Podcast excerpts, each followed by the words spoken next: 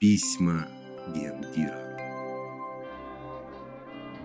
Письмо 12.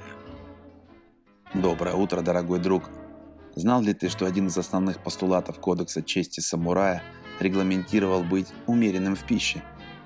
При этом рис, которым в основном питались самураи во времена Бусидо, не был таким опасным оружием массового поражения, как сегодня – После этого письма на меня станут гневаться и, возможно, даже придадут мысленно кулинарной анафеме производители суши и владельцы сетей ресторанов японской кухни.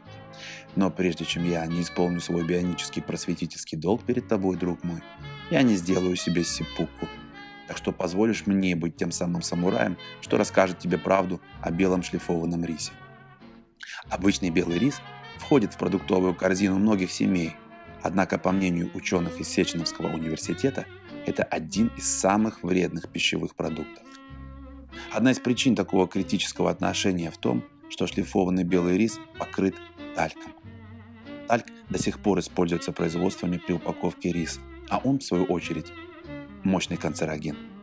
Наши специалисты установили прямую связь между раком желудка и употреблением белого шлифованного риса было обнаружено, что злокачественные клетки желудка покрыты этим веществом. Кроме этого, зло белого риса заключается еще и в том, что помимо промоции рака, он еще и тесно связан с диабетом второго типа. Причина – высокий гликемический индекс этого продукта.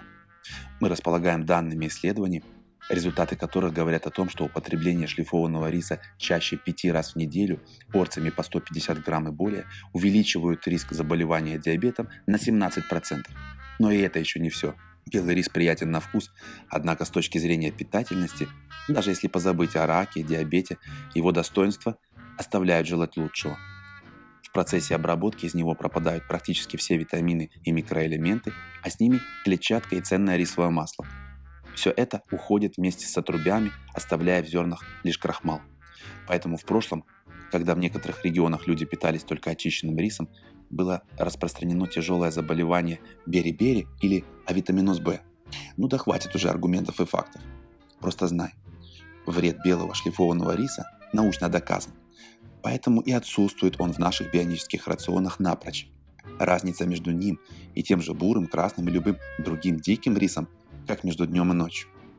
А рис, применяемый в составе суши, для пущей вредности и липкости скреплен еще и сахарной водичкой. Вообще идеальная пища для злокачественных грибков внутри тебя. Вот тебе, что называется, сухо о. На этом сегодня все, друг мой.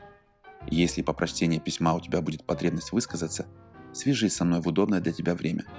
Желаю хорошего, успешного дня. А завтра я тебе еще напишу. Пархоменко Сергей, генеральный директор Bionic Food.